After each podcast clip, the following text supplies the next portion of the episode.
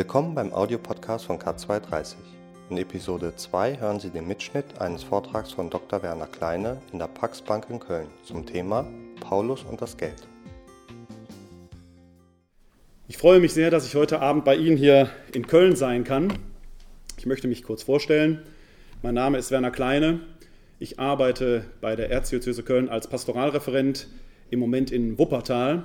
Wuppertal ist eine Stadt, die von den Finanzen oder von den finanziellen Fragen besonders betroffen ist. Nicht nur, dass wir Cross-Border-Leasing hatten und all diese Geschichten, die durch die Presse gegangen sind. Also, wer aus Wuppertal kommt, weiß nicht unbedingt mit Geld umzugehen, aber weiß, was Geld so alles mit sich bringen kann. Von Beruf bin ich, wie gesagt, Pastoralreferent. Ich habe studiert in Bochum und in München, bin dann zur Promotion freigestellt gewesen und habe im Fach Neues Testament dann in Bonn promoviert. Und so kommt es, weil ich über den zweiten Korintherbrief promoviert habe, dass ich heute Abend zu Ihnen über den Paulus sprechen kann. Wir haben vor etwa einem Jahr in der Bibel- und Liturgieschule gesessen, haben überlegt, welche Veranstaltung könnten wir machen. Und ich habe mehr aus einer Laune heraus gesagt, man könnte doch mal eine Veranstaltung in einer Bank machen zum Thema Paulus und das Geld.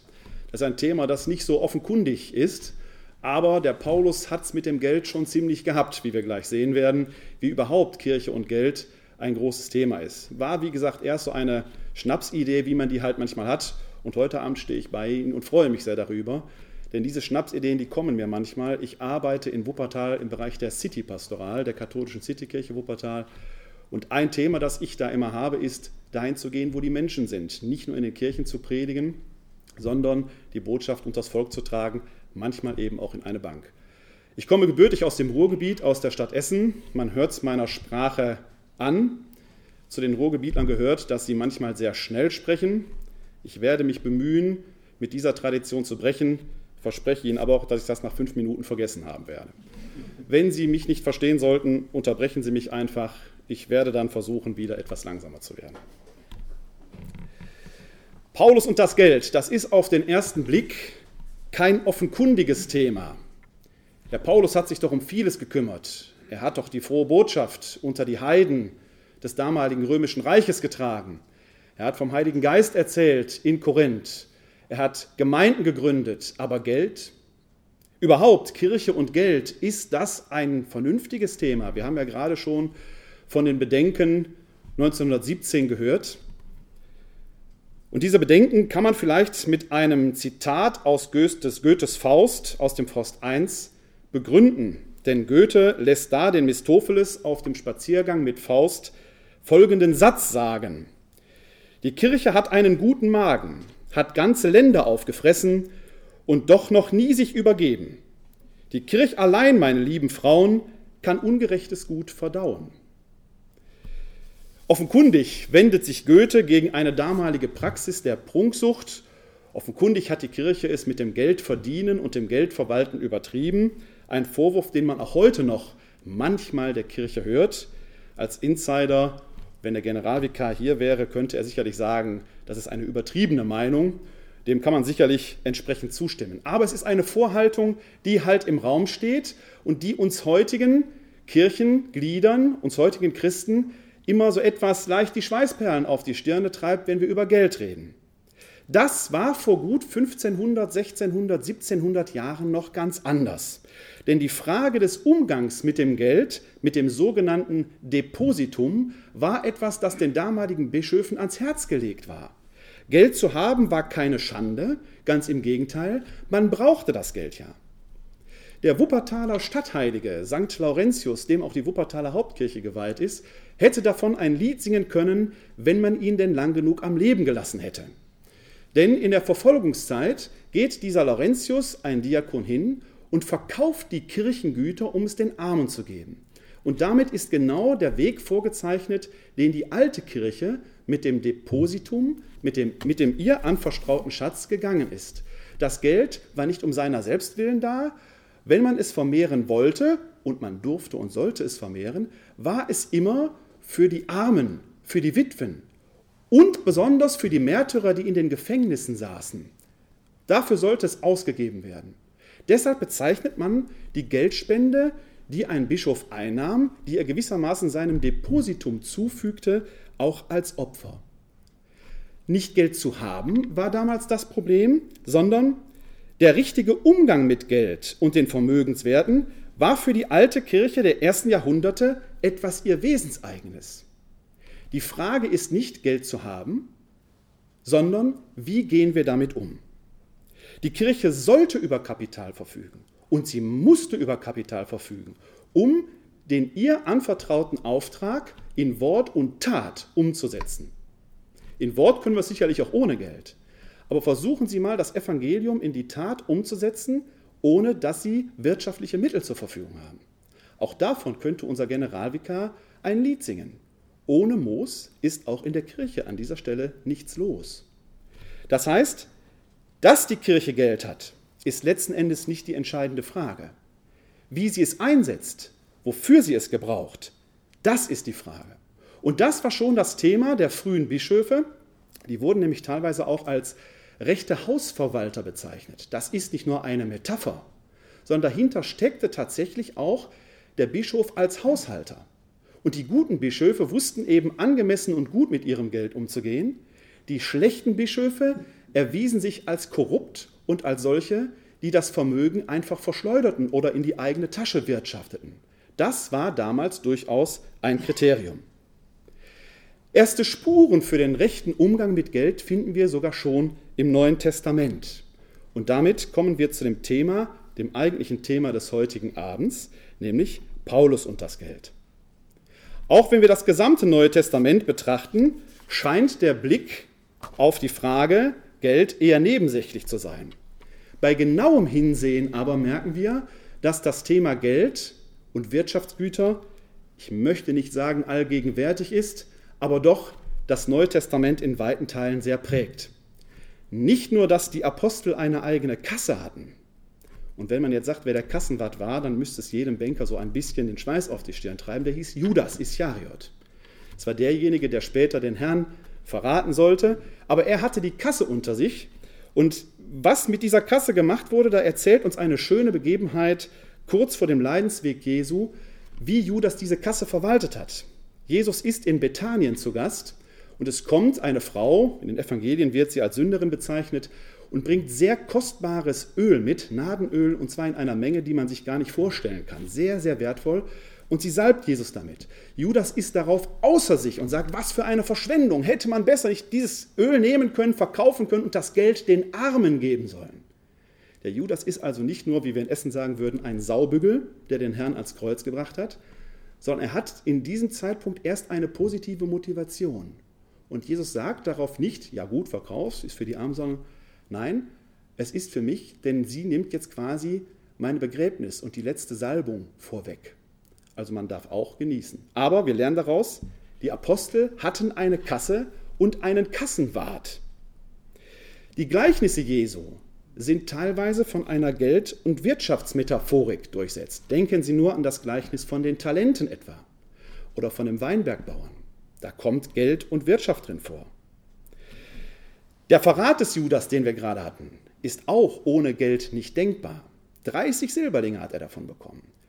Und ich vermute, wenn man diese Szene aus Bethanien vor Augen hat, wollte er diese Silberlinge nicht unbedingt in die eigene Tasche stecken. Vielleicht hat er damit etwas Gutes vorgehabt wie es ohnehin die Ansicht der Exegese ist, dass der Judas den Herrn selbst in einer gewissen Weise positiv unter Druck setzen wollte, damit er endlich sein Offenbarungswerk veröffentlicht, offenbar macht, dass, dieser, äh, dass diese Intention nach hinten losgegangen ist, hat den Judas letzten Endes völlig desillusioniert.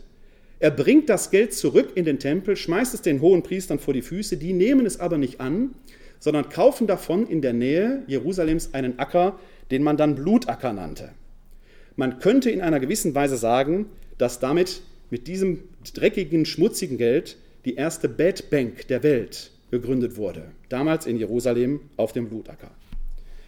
Auch bei Paulus finden wir dieses Thema, der Umgang mit dem Geld, häufiger. Im ersten Korintherbrief lesen wir etwa im neunten Kapitel, dass jeder Arbeiter seines Lohnes wert ist und dass es selbstverständlich ist, dass die Apostel, wenn sie ihre Frauen mit sich führen und umherreisen, von den Gemeinden entsprechend ausgehalten und versorgt werden, dass sie einen entsprechenden Lohn bekommen. Gleichwohl warnt er im zweiten Korintherbrief vor, Miss, vor dem Missbrauch dieser Vorgehensweise, wenn er sich gegen eine Verkündigung um Geld wehrt. Wohlgemerkt, Paulus hat nichts dagegen, dass man für die Verkündigung des Evangeliums Geld einnimmt. Der Arbeiter ist seines Lohnes wert. Im zweiten Korintherbrief aber sagt er im zweiten Kapitel, im 17. Vers, weh denen, die das Evangelium um Geld verschachern. Es war damals offenkundig gang und gäbe, dass es Leute gab, die erzählten halt das, was die Leute hören wollten und nahmen damit Geld ein. Nein, sagt Paulus, so geht es nicht. Sein Hauptthema und sein zentrales Thema, das unmittelbar mit seinem apostolischen Wirken und mit seiner Art, das Evangelium unter die Völker zu bringen, verbunden ist, war aber das große Kollektenwerk, die große Sammlung für die Armen in Jerusalem. Was hat es mit dieser Kollekte auf sich? Ich möchte Sie auf eine kleine Reise mit in die antike Welt nehmen und die damaligen Probleme, die es in der frühen Christenheit gab. Christus starb in Jerusalem am Kreuz. Er hatte den Zwölferkreis berufen, die zwölf Apostel, die, nachdem Judas sich selbst umgebracht hatte, wieder auf einen Zwölferkreis erweitert wurde. Wir hören, und in diesen Tagen, wenige Tage nach dem Pfingstfest, kann man sich vielleicht noch gut daran erinnern, aber auch, dass es nach Pfingsten einen Siebenerkreis in Jerusalem gab, die sieben Diakone, die dafür ausersehen waren, in besonderer Weise für die Armen zu sorgen. Wenn wir uns die Namen dieser sieben Diakone anschauen, merken wir, dass sie ausschließlich griechisch klingende, hellenistisch klingende Namen sind. Wahrscheinlich spiegelt sich hinter diesen sieben Namen schon ein Grundkonflikt oder eine Grundkonstellation des frühen Christentums wieder. Denn wenn wir historisch in diese Zeit hineinschauen, merken wir, dass wir nicht nur ein Zentrum, ein christliches Zentrum, ein frühchristliches Zentrum in Jerusalem hatten, sondern es gibt noch ein zweites in Antiochien. Und diese hellenistischen Christen zeichneten sich a durch eine besondere tempelkritische Haltung aus, die den Jerusalemer Urchristen so nicht zu eigen war, Sie zeichnet sich aber auch insbesondere dadurch aus, dass man gerade aufgrund der Tempelkritik der Ansicht war, man könnte Heiden taufen, ohne sie zu beschneiden. Es gab einen, eine Grundproblematik im frühen Christentum, nämlich die des Kreuzes. Dass Jesus Christus am Kreuz gestorben ist, war ein Skandal und ist ein Skandal. Und ich persönlich wundere mich heute manchmal, dass wir Kreuzzeichen schlagen und auf Kreuze schauen, ohne dass es uns einen Schauer über den Rücken treibt. Cicero erwähnt einmal, dass die Kreuzigung die schlimmste und schändlichste aller Todesstrafen wäre, die eigentlich eines Verbrechers sogar nicht würdig sei. Wie konnte es sein, dass der Sohn Gottes ausgerechnet diesen Tod stirbt? Diese Frage musste man als Christ erklären. Und wenn wir in die Kirchengeschichte hineinschauen, vor allen Dingen in die Bildgeschichte, merken wir, dass wir im frühen Christentum keine Kreuzigungsdarstellungen finden. Die älteste für heute greifbare findet sich in Santa Sabina in Rom auf der Portaltür. Man hat in dem Sinne keine Kreuze dargestellt. Aus Scham vor dem, was sich da ereignet hat. Diese Problematik musste bewältigt werden. Und die theologische Antwort finden wir auch bei Paulus. Ob er sie selbst gefunden hat oder ob er sie bei seinen Lehrmeistern gefunden hat, aus seinen biografischen Angaben im Galaterbrief wissen wir, dass er in Antiochien eine Lehrzeit durchlaufen hat. Lassen wir mal dahingestellt sein. Aber Paulus fasst die Lösung dieses Satzes einmal im zweiten Korintherbrief im fünften Kapitel in Vers 21 folgendermaßen zusammen. Ich erkläre den Satz danach, der ist etwas schwer verständlich. Er hat den, der keine Sünde gemacht, für uns zur Sünde gemacht, damit wir, er hat den, der keine Sünde kannte, für uns zur Sünde gemacht, damit wir Gerechtigkeit Gottes würden in ihm. Was meint Paulus mit dem für unsere Ohren so kryptisch klingenden Satz? Eigentlich ist es relativ einfach. Paulus und auch die Antiochener waren folgender Ansicht. In Christus ist Gott auf eine so totale Weise Mensch geworden, hat sich Gott so total mit dem Menschsein identifiziert, dass er nicht einfach so in den Himmel hätte auffahren können. Nein, er musste sterben. Weil Gott sich aber total mit jedem Menschen identifizieren wollte, konnte er auch nicht irgendeinen Tod sterben, er musste den niedrigsten und schlimmsten aller Tode sterben, sodass Paulus sagen kann, er musste am Kreuz sterben. Er hatte gar keine andere Wahl. Jetzt lässt Gott Christus aber nicht im Tod, er erweckt ihn von den Toten auf und deswegen können jetzt alle Menschen, mit denen Gott sich ja identifiziert hat, auch die Hoffnung haben, zu Gott zu kommen. Es gibt keine Vorbedingungen mehr. Und dieses Fehlen von Vorbedingungen, um zu Gott zu kommen, ist der Grundkonflikt zwischen Antiochien und Jerusalem. Er äußert sich nämlich darin, dass Paulus das gesetzesfreie Evangelium verkündet. In Jerusalem war man der Ansicht, man muss, um Christ zu sein, um getauft zu werden, vorher beschnitten werden, sprich Jude werden und damit sich auf die 613 Geh- und Verbote der Torah verpflichten. In Antiochien sagte man, nein, Christus ist doch gerade gestorben, damit man nicht diese Vorbedingungen haben muss. Jetzt reist Paulus, bevor er seine große Missionstätigkeit anfängt, nach Jerusalem, um den Jerusalemer Autoritäten, wie er sie im Galaterbrief nennt, sein Evangelium vorzulegen, damit er nicht in die Irre geht. Man merkt daran ein grundlegendes Bemühen des Paulus um eine kirchliche Einheit. Er möchte keine Kirche neben der Kirche gründen. Man merkt daran auch, dass die Jerusalemer Apostel eine Art ja, Führungsposition schon inne hatten. So findet das erste Apostelkonzil in Jerusalem statt und man einigt sich darauf, dass der Petrus, wie Paulus es ausdrückt, Petrus soll zu den Juden gehen, soll also eine judenchristliche Mission durchführen, während Paulus zu den Heiden gehen möge und diese Heiden taufen kann, ohne dass vorher eine Beschneidung stattfindet. Es gibt nach Paulus nur eine einzige Bedingung und die referiert er im Galaterbrief im zweiten Kapitel, Vers 10. Da heißt es, außer dass ich der Armen in Jerusalem gedenken möge. Dahinter verbirgt sich eine groß angelegte Sammlung hinter diesem Satz, auf die Paulus sich offenkundig verpflichtet hat, die er in den von ihm gegründeten Gemeinden durchführen sollte, um dieses Geld der Jerusalemer Urgemeinde zur Verfügung zu stellen, der es offenkundig wirtschaftlich nicht gut ging, von der man aber in der frühen Kirche zu neutestamentlicher Zeit der Meinung war, dass diese Gemeinde unterstützt werden möge, weil die doch an dem Ort existierte, wo das eigentliche Heilsgeschehen stattgefunden hat. Die Kollekte war also offenkundig ein äußeres Zeichen der Einheit der Gemeinschaft zwischen Juden und Heidenchristen. Dass diese Vereinbarung des Apostelkonzils nicht ohne Sprengstoff war, erlebt der Paulus schon wenige, schon kurze Zeit nach dem Apostelkonzil, als er Petrus in Antiochien trifft und Petrus die äh, Gemeinschaft, die Mahlgemeinschaft mit den Heiden aufgrund der Gebote der Tora verweigert. Und dort heißt es, dass der Paulus dem äh, Petrus ins Angesicht hinein widerstand. Dieses Erlebnis in Antiochien, dieser paulinisch-petrinische Konflikt, mag dann auch eine Grundangst in Paulus losgetreten haben, was den Erfolg seiner Kollektenmission angeht. Auf der einen Seite musste diese Kollekte ein großer Erfolg werden, damit man in Jerusalem merkte, ja, die heidenchristlichen Gemeinden suchen die Einheit mit der Jerusalemer Urgemeinde. Auf der anderen Seite hören wir aber auch im Römerbrief im 15. Kapitel von der großen Sorge des Paulus, ob seine Sammlung in Jerusalem überhaupt angenommen werden würde. Denn dieses Geld von Heiden gesammelt war aus judenchristlicher Sicht unrein. Man hätte es, so gesehen, nicht annehmen dürfen, ohne sich unrein zu machen. Nimmt man es aber an, ist das ein unwiderlegbarer Beweis für die brüderliche Einheit Heiden- und judenchristlicher Gemeinden.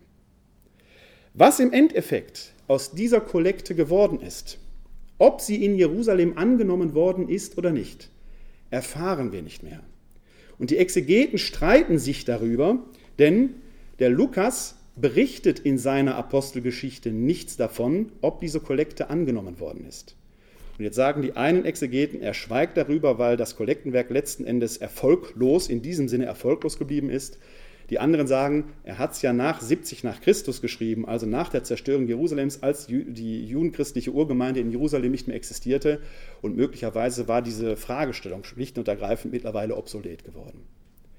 Was wir aber aus den Paulusbriefen immer wieder erfahren, ist, mit welchem Herzblut er diese Kollekte betrieben hat. Wie gesagt, im Galaterbrief hören wir von dem Auftrag generell. Im Philipperbrief, den er an die Gemeinde in Philippi schreibt, mit der er offenkundig sehr freundschaftlich verbunden war, hören wir, mit euch bin ich auf Geben und Nehmen verbunden. Da lief es offenkundig sehr gut. Wenn wir in die Korintherbriefe schauen, dann merken wir, dass es offenkundig um die Kollekte und den Umgang mit Geld zu einem erheblichen Konflikt mit einem schwer ausräumbaren Vorwurf gekommen ist. Was treibt den Paulus mit diesen Korinthern um?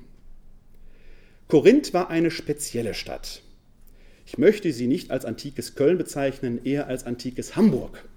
Korinth war eine Hafenstadt, strategisch günstig gelegen am Peloponnes, eine flirrende Stadt, man schätzt sie etwa auf 250.000 Einwohner, ein Schmelztiegel, in dem alles zusammenkam.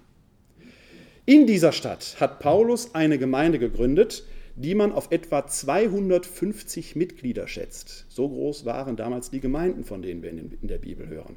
Also ein Drittel dieser Gemeinde ist etwa heute Abend hier anwesend.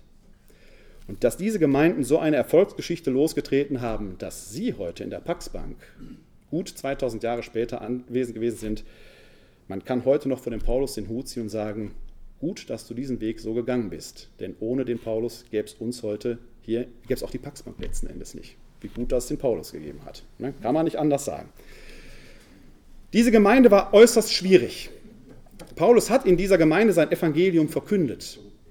Aber diese Gemeinde hat vieles sehr überinterpretiert. Nicht nur, dass es zu Exzessen des Heiligen Geistes dort gekommen ist, gegen die Paulus sich im ersten Korintherbrief fast zur Wehr setzt. Nein, man hat auch die Gesetzesfreiheit, die Paulus ja verkündigt hat, in dem Sinne interpretiert, was kostet die Welt? Wenn wir schon erlöst sind, dann können wir auch leben, als wenn es keine Vorbedingungen mehr gäbe. Diesem Anliegen zieht Paulus im ersten Korintherbrief zu vielfältigen Fragen den Zahn. Im ersten Korintherbrief hören wir denn auch im 16. Kapitel nur eine kurze Mahnung, das Kollektenwerk auch entsprechend durchzuführen. Außer den theologischen Fragen oder den Fragen des zwischenmenschlichen Umgangs in der Gemeinde war sonst alles in Ordnung sofern man das da sagen kann. Es war genug in Scherben. Paulus hat die Gemeinde nach seinem Gründungsbesuch ein zweites Mal besucht. Und auf diesem zweiten Besuch muss es einen Vorfall gegeben haben, auf den der zweite Korintherbrief zurückblickt. Es hat einen Menschen gegeben, auf Griechisch steht da nur das Wörtchen tis, das könnte man im Deutschen übersetzen mit irgendjemand, derjenige welche. Die Korinther wussten schon, wer es war. Wir hätten gerne den Namen heute gehabt, aber den verrät uns Paulus nicht. Also es hat einen Menschen gegeben und das Wörtchen tis kennzeichnet ihn als männlich. Es muss also einen Mann gegeben haben, der hat dem Paulus offenkundig A vorgeworfen, deine Briefe sind ja stark geschrieben, aber als Redner bist du eine schwache Figur. Und das zweite war, das Geld, das du hier bei uns einsammeln willst, steckst du dir doch nur in die eigene Tasche. Du tust so, als wenn du von deiner eigenen Hände Arbeit lebtest. Das hat er im ersten Korintherbrief nämlich geschrieben. Die Apostel, die haben ein Recht auf Lohn und eigentlich ich auch, aber ich nehme ja gar nichts von euch. Ich lebe von meiner Hände Arbeit. Paulus war Zeltmacher, der hat Zelte gemacht und davon gelebt. Das erzählst du uns nur. In Wirklichkeit willst du dieses Geld, was du bei uns hier einsammelst, von dem du sagst, das soll dann nach Jerusalem gehen, doch nur in die eigene Tasche wirtschaften und machst dir davon wahrscheinlich einen schönen lauen Lenz. Der Paulus war durchaus eine impulsive Persönlichkeit. Und wie das bei solchen, äh, möglicherweise war er, auch wenn ich kein äh, Astrologe bin, mit Horoskopen nichts am Hut habe, aber ich bin Widder, wenn man das in Sternzeichen packen wollte. Und den Widdern sagt man nach, große Klappe, kleines Herz. Das könnte auf den Paulus durchaus auch zutreffen. Er hat nämlich, war äußerst sensibel, hat sofort seine Koffer gepackt, wie er im zweiten Korintherbrief selbst schreibt, und ist nach Ephesus abgehauen. In Nacht und Nebel. Er war weg. Und jetzt schreibt er von Ephesus diesen zweiten Korintherbrief, insbesondere die Kapitel 1 bis 9, mit der er dieses unterbrochene Kollektenwerk wieder in Gang bringen will. Und das kann er ja nur, wenn er das verloren gegangene Vertrauen, denn dieser Vorwurf ist ja in der Öffentlichkeit passiert, wiederherstellen kann. Er reist nicht selbst nach Korinth, er kündigt seinen dritten Besuch an. Er schickt aber seinen Mitarbeiter Titus mit diesem Brief nach Korinth, um das begonnene Werk zu Ende zu führen. Wohlgemerkt, im Zeitalter von E-Mail, wo wir an Sekundenkommunikation sprechen, kann man sich diese Vertriebswege nicht mehr vorstellen. Ephesus liegt ein paar hundert Kilometer weiter östlich, dazwischen befindet sich das Mittelmeer. Man musste also entweder wochenlang über den Landweg marschieren oder doch eine beschwerliche und gefährliche Seereise auf sich nehmen.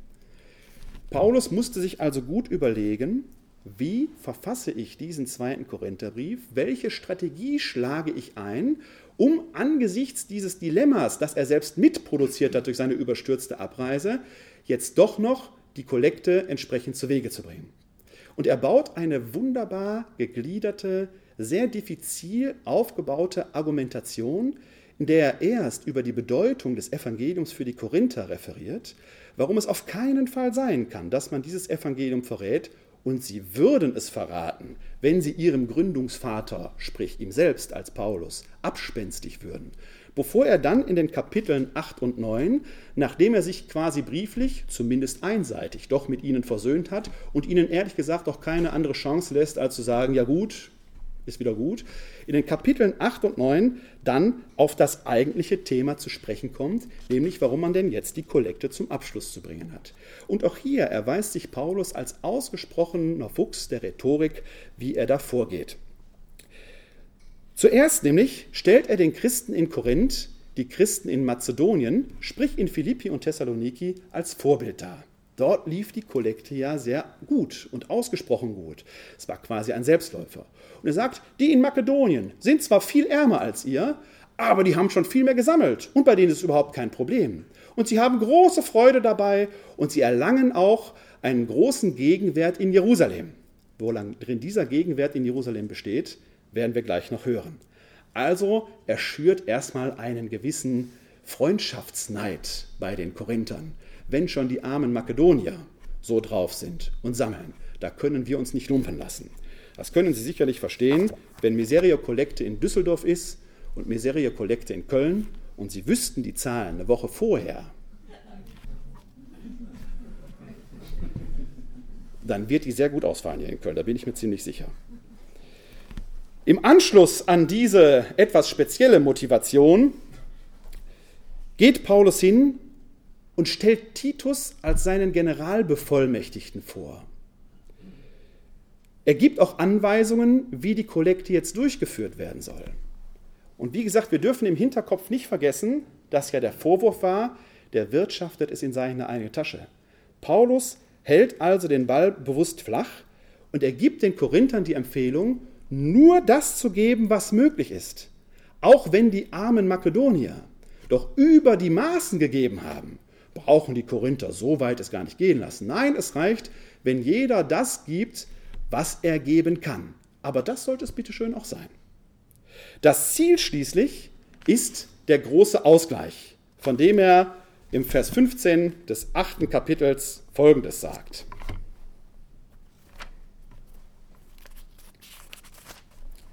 Da heißt es, wer viel gesammelt hatte, hatte nicht zu viel, und wer wenig, hatte nicht zu wenig. Paulus zitiert damit aus dem Buch Exodus die Situation, in der Gott seinem Volk, das in der Wüste unterwegs war, das Manna gibt. Und dieses Manna wurde eingesammelt. Wer viel hatte, hatte nicht zu viel. Wer wenig hatte, hatte nicht zu wenig, weil es einen inneren Ausgleich gibt. Sprich, wer viel hat, soll auch viel geben. Wer wenig hat, braucht nur wenig geben die, das Ergebnis der Gesamtgemeinde zählt letzten Endes. Weiter geht er jetzt vor und stellt dar, wie er mit dem Geld umzugehen gedenkt. Und da das auf das Thema des heutigen Abends passt, möchte ich Ihnen diese Passage, die Verse 16 bis 24 aus dem zweiten Korintherbrief, 8. Kapitel, einmal in der Version der Einheitsübersetzung vortragen. Dank sei Gott, der den gleichen Eifer für euch auch Titus ins Herz gelegt hat denn Titus war mit meinem Vorschlag einverstanden und sein Eifer war so groß, dass er aus eigenem Entschluss gleich zu euch abreiste. Zusammen mit ihm haben wir den Bruder geschickt, der wegen seiner Verkündigung des Evangeliums in allen Gemeinden Anerkennung findet. Und außerdem von den Gemeinden dazu bestimmt wurde, unser Reisegefährte zu sein, wenn wir diese Liebesgabe zur Ehre des Herrn und als Zeichen unseres guten Willens überbringen. Denn angesichts der großen Spende, die von uns überbracht werden soll, möchten wir vermeiden, dass man uns verdächtigt. Es liegt uns nämlich daran, dass alles einwandfrei zugeht, nicht nur vor dem Herrn, sondern auch vor den Menschen.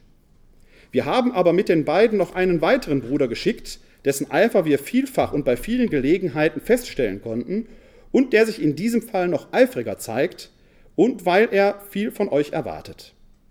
Was nun Titus angeht, er ist mein Gefährte und mein Mitarbeiter, der für euch tätig ist. Unsere anderen Brüder aber sind Abgesandte der Gemeinden und ein Abglanz Christi. Legt also ihnen gegenüber und damit vor den Gemeinden das Zeugnis eurer Liebe ab und zeigt, dass wir euch zurechtgerühmt haben. Wie stellt man Vertrauen her? Indem man neutrale Zeugen herbeiholt. Und Paulus war sich dafür nicht zu schade, sich in die Karten gucken zu lassen. Die Gemeinden hatten offenkundig zwei Personen benannt, die dem Paulus an die Seite gestellt werden sollten, die Paulus gewissermaßen selbst eingefordert hat, die als Zeugen seines Leumundes, seiner Legitimität und seiner Vertrauenswürdigkeit fungierten. Der Titus ist sein enger Mitarbeiter. Und man vermutet auch, dass der Titus nicht besonders arm war, was ihn also unverdächtig macht, äh, was diese Geldspende angeht. Aber er bleibt Mitarbeiter des Paulus und als solches Partei. Wichtiger ist, sind diese beiden Brüder, Kassenprüfer würde man heute vielleicht sagen, die von den Gemeinden mitgeschickt wurden, die den Gemeinden auch in Korinth durchaus bekannt sagen und Paulus ehrt und adelt sie, indem er sie als Abglanz Christi bezeichnet. Die Kollekte kann nur gelingen, wenn Paulus das uneingeschränkte Vertrauen der korinthischen Gemeinde wiedererlangt und sie kann nur gelingen, wenn, und dieses Vertrauen kann er eigentlich nur dann bekommen, wenn er transparent vorgeht, es muss in allen Teilen des Umgangs mit dem korinthischen Geld deutlich werden, wo bleibt dieses Geld? Wie sind die Wege, die dieses Geld geht? Es gab damals keine Konten, keine Überweisungsträger, kein Online-Banking. Es gab nur den Geldbeutel, der mitgeführt wurde. Es ist deshalb fraglich, ob die Geldspende in einem großen Haufen gesammelt wurde und nach Jerusalem gebracht wurde. Die Gefahr, überfallen zu werden, das Geld auf diese Weise zu verlieren, war viel zu groß. Oder hat Paulus es nicht in kleinen Teilen gestückelt und in kleinen Beträgen nach Jerusalem geschickt? Hat er es vielleicht selbst überbracht? Im Römerbrief ist er sich noch nicht sogar, im Römerbrief ist er sich sicher, dass er gehen will. Aber im ersten Korintherbrief weiß er noch nicht, gehe ich selbst nach Jerusalem. Und so weiter und so weiter. Teilt man das Geld, ist schon wieder die Frage, wo bleibt es? Wo bleiben diese kleinen Geldbeträge? Versanden die hier? Versanden die da? Paulus hat sich ein System ausgedacht, wie er diese Transparenz den Gemeinden gegenüber bezeugen kann. Und er tut das durch Beauftragte von den Gemeinden, die da gewählt worden sind. Etwas Ähnliches wird heute vielleicht sogar der Kirchensteuerrat hier im Bistum machen. Man sieht also, wir Katholiken sind sehr traditionsverbundene Menschen und auch an dieser Stelle haben wir unsere Wurzeln im Neuen Testament. Aber lesen wir weiter, wie Paulus im zweiten Korintherbrief vorgeht. Im neunten Kapitel empfiehlt er die Beauftragten noch einmal ausdrücklich, nimmt aber jetzt die Korinther ins Gebet, denn seinen Teil für die Glaubwürdigkeit hat er jetzt beigebracht. Jetzt sollen auch die Korinther ihre Vertrauenswürdigkeit unter Beweis stellen, indem alles vorbereitet ist, wenn die Abgesandten denn kommen. Die sollen dann bitteschön nicht erst anfangen zu sammeln, sondern dann soll alles vorbereitet sein. Vor allen Dingen wendet er sich gegen jede Form von Geiz und Neid. Zwei Grundübel, die Paulus in Korinth offenkundig identifiziert hat, die auch unsere Gegenwart bestimmen. Denn immer dann, wenn im Fernsehen diese großen Summen gehandelt werden, und ich bin nur ein kleiner Pastoralreferent, ein kleiner Theologe, mir wird da ganz schwindelig, Sie gucken da ganz gelassen, Herr Nobis, ich stehe da nur staunend vor und sage, wie viele Nullen Gott nicht geschaffen hat hinter diesen ganz langen Zahlen, die es da all gibt. Manchmal denkt man schon, hätte man doch das auf seinem Konto, aber ich weiß gar nicht, ob ich dann viel glücklicher wäre. Kommt auf das Vorzeichen an. Ja, kommt auf das Vorzeichen an, das stimmt. Also er wendet sich gegen Geiz und Neid und die Quintessenz ist, bei dieser Kollekte, wie bei allem Handeln in der Beziehung zwischen Apostel und Gemeinde, geht es um ein Vertrauen auf Gegenseitigkeit. Es ist im Moment gestört mit Blick auf Paulus. Er möchte das Vertrauen der Gemeinde wiedererlangen aber er möchte auch dieser Gemeinde wieder vertrauen können. Ziel ist letzten Endes, und darauf kommt er dann zum Schluss des neunten Kapitels zu sprechen, der große Ausgleich, um den es geht. Wer gibt, möchte dafür einen Gegenwert bekommen. Wenn ich in den Laden gehe und etwas für 10 Euro kaufe, bekomme ich hoffentlich einen Gegenwert dafür. Bei Lehman Brothers in Amerika ist es anders gewesen. Da hat man sich ein Haus gekauft, das nicht diesem Gegenwert entsprach. Und man kann sehen, wie wichtig dieser Ausgleich ist, sonst gerät die Wirtschaft ins Wanken. Also wollen doch auch die Korinther für ihre Spende einen Ausgleich bekommen. Und auch wir, wenn wir Geld spenden, wollen letzten etwas dafür zurückbekommen. Und sei es nur das gute Gefühl, etwas zum Wohle dieser Welt getan zu haben. Und diesen Ausgleich sollen die Korinther bekommen, Sie bekommen dafür das Gebet und den Dank der heiligen Jerusalem, dieser für die Urkirche so wichtigen zentralen Gemeinde des antiken Christentums. Diese Einheit, die die Annahme der Spende in Jerusalem bedeutet, letzten Endes auch das Heil für die vor Paulus gegründeten heidenchristlichen Gemeinden. Und er fasst das unter den Begriff der Gerechtigkeit. Indem ihr das Geld gebt, arbeitet ihr an der Gerechtigkeit, dass die Jerusalemer Gemeinde in wirtschaftlich schwerer Zeit leben kann, aber auch an eurer Gerechtigkeit, weil eure Anerkennung durch die Jerusalemer Gemeinde euch anerkennt und damit das Heil bedeutet. Transparenz und Gerechtigkeit heißt in dem Fall, und damit könnte man die Quintessenz dieser beiden Kapitel aus dem zweiten Korintherbrief ziehen, wenn die korinthische Gemeinde von der Freiheit geträumt hat und die sie ja über die Maßen ausgelebt hat, müssen die Korinther jetzt lernen, es geht nicht um eine Freiheit von etwas, sondern um eine Freiheit zu etwas. Ihr seid frei geworden, damit ihr jetzt Geld geben könnt für die Jerusalemer und euch so Anteil am Heil verschafft. Schauen wir noch einmal auf die besondere Bedeutung, die Paulus der Kollekte auch theologisch beimisst. Und da merkt man, dass das nicht nur irgendeine Sammlung war, dass es nicht nur um eine wirtschaftliche Frage von Plus und Minus oder der Transparenz der Vertriebswege ging. Paulus bezeichnet diese Kollekte im Griechischen als Logeia. Er benutzt aber auch Metaphern dafür, die von höchster theologischer Bedeutung sind. Die Kollekte ist eine Gnadengabe, Charis, Sie ist ein Dienst an den Heiligen, Diakonia. Sie ist ein Segen, den die Korinther herabrufen, Eulogia, das gute Wort. Und zwar in einer Doppelbedeutung. Einmal zu einem Segen für die Jerusalemer, aber auch die wird, dieser Segen kommt zurück wie ein Bumerang. Er wird zum Segen für sie selbst. Die Kollekte erweist sich als Dienstleistung. Das griechische Wort für Dienstleistung ist Leiturgia, Liturgie. Die Durchführung dieser Kollekte ist Gottesdienst. Nicht nur, wie wir sie heute verstehen, sondern in der Kollekte für die Armen in Jerusalem erweisen die Korinther einen Gottesdienst, der das Ziel hat, Gemeinschaft, Koinonia, Communio zwischen Jerusalem und den Heidenchristen zu stiften. Daran sollen alle heidenchristlichen Gemeinden partizipieren, nicht nur die Mazedonier, sondern eben auch die Korinther. All diese Begriffe sind von höchster theologischer und ekklesiologischer Relevanz bei Paulus. Es sind nicht irgendwelche Begriffe, die er einfach so erwähnt. Sie spielen in seinen Briefen immer wieder eine Rolle und sind ganz eminent mit seinem Evangelium verbunden. Es ist fast so, als wenn die Kollekte, die die von ihm gegründeten Gemeinden einsammeln sollen, eine Ausweis der Wirksamkeit seines Evangeliums sind. Was bedeutet das alles für uns heute? Für Christen ist der Umgang mit Geld etwas Selbstverständliches, Unverständliches, Unselbstverständliches. Das haben wir vorhin schon gehört. 1917 oder auch heute noch redet man über Geld nicht. Und wenn man etwas mehr hat, als man zum Leben braucht, denkt man vielleicht eher an das Kamel im Nadelöhr, das schneller dadurch geht, als dass ein Reich ins Himmelreich kommt. Aber ohne Geld kann auch die Kirche ihr Wirken nicht ausüben. Die Frage ist deshalb, und ich betone es nochmal nicht, ob wir Geld haben, sondern wie wir mit dem Geld umgehen. Verantwortung ist das große Thema. Wer Geld hat, hat auch Verantwortung für den Umgang damit. Man soll niemanden übervorteilen, um sich das Geld in die eigene Tasche zu wirtschaften, denn das letzte Hemd hat keine Taschen, das man mitnehmen kann. Geld hat man nicht für sich, so wie man die Freiheit nicht für sich hat, sondern Geld hat man eigentlich, um damit an der Gerechtigkeit dieser Welt zu wirken. Wie gesagt, die Bischöfe wurden in der alten Kirche gerade deshalb als Haushalter Gottes bezeichnet. Und die, Diskala, die, die Daskalia im dritten Jahrhundert schreibt zu den Bischöfen ins Stammbuch, werdet gute Geldwechsler.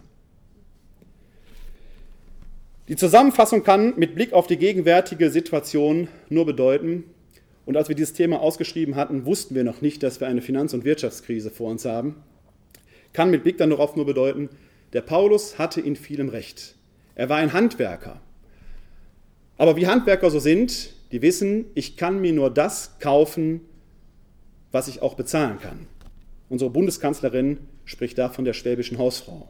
Aber die schwäbische Hausfrau hat viel mit den Handwerkern gemein. Die Grundübel unserer Zeit scheinen auch wieder Geiz und Neid zu sein, wie damals schon in Korinth. Und mir kommt manchmal, mir wird nicht nur schwindelig bei den Summen, sondern als wir die, Causa zum Winkel hatten, habe ich mich immer gefragt, wie kann ein Mann, der so viel Geld auf seinem Konto hat, dass er es in diesem Leben aller Voraussicht nach nicht mehr vernünftig ausgeben kann, noch so sein, dass er es nach Liechtenstein transferiert, um noch mehr daraus zu machen. Es ist etwas, das ich nicht verstehen kann.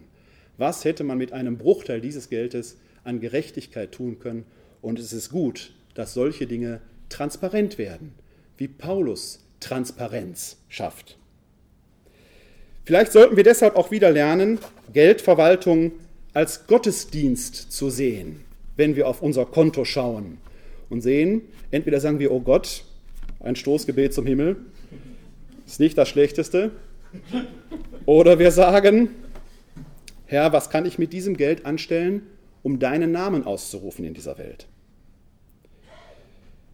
So möchte ich zum Schluss eine, die paulinische Grundregel zum Umgang mit Geld zitieren. Sie stammt aus dem neunten Kapitel des zweiten Korintherbriefes. Und da heißt es in Vers 10 folgendermaßen, Gott, der Samen gibt für die Aussaat und Brot zur Nahrung, wird auch euch das Saatgut geben und die Saat aufgehen lassen. Er wird die Früchte eurer Gerechtigkeit wachsen lassen. In diesem Sinne hoffe ich, dass die Mitarbeiter der Pax Bank gute Bauern sind. Vielen Dank.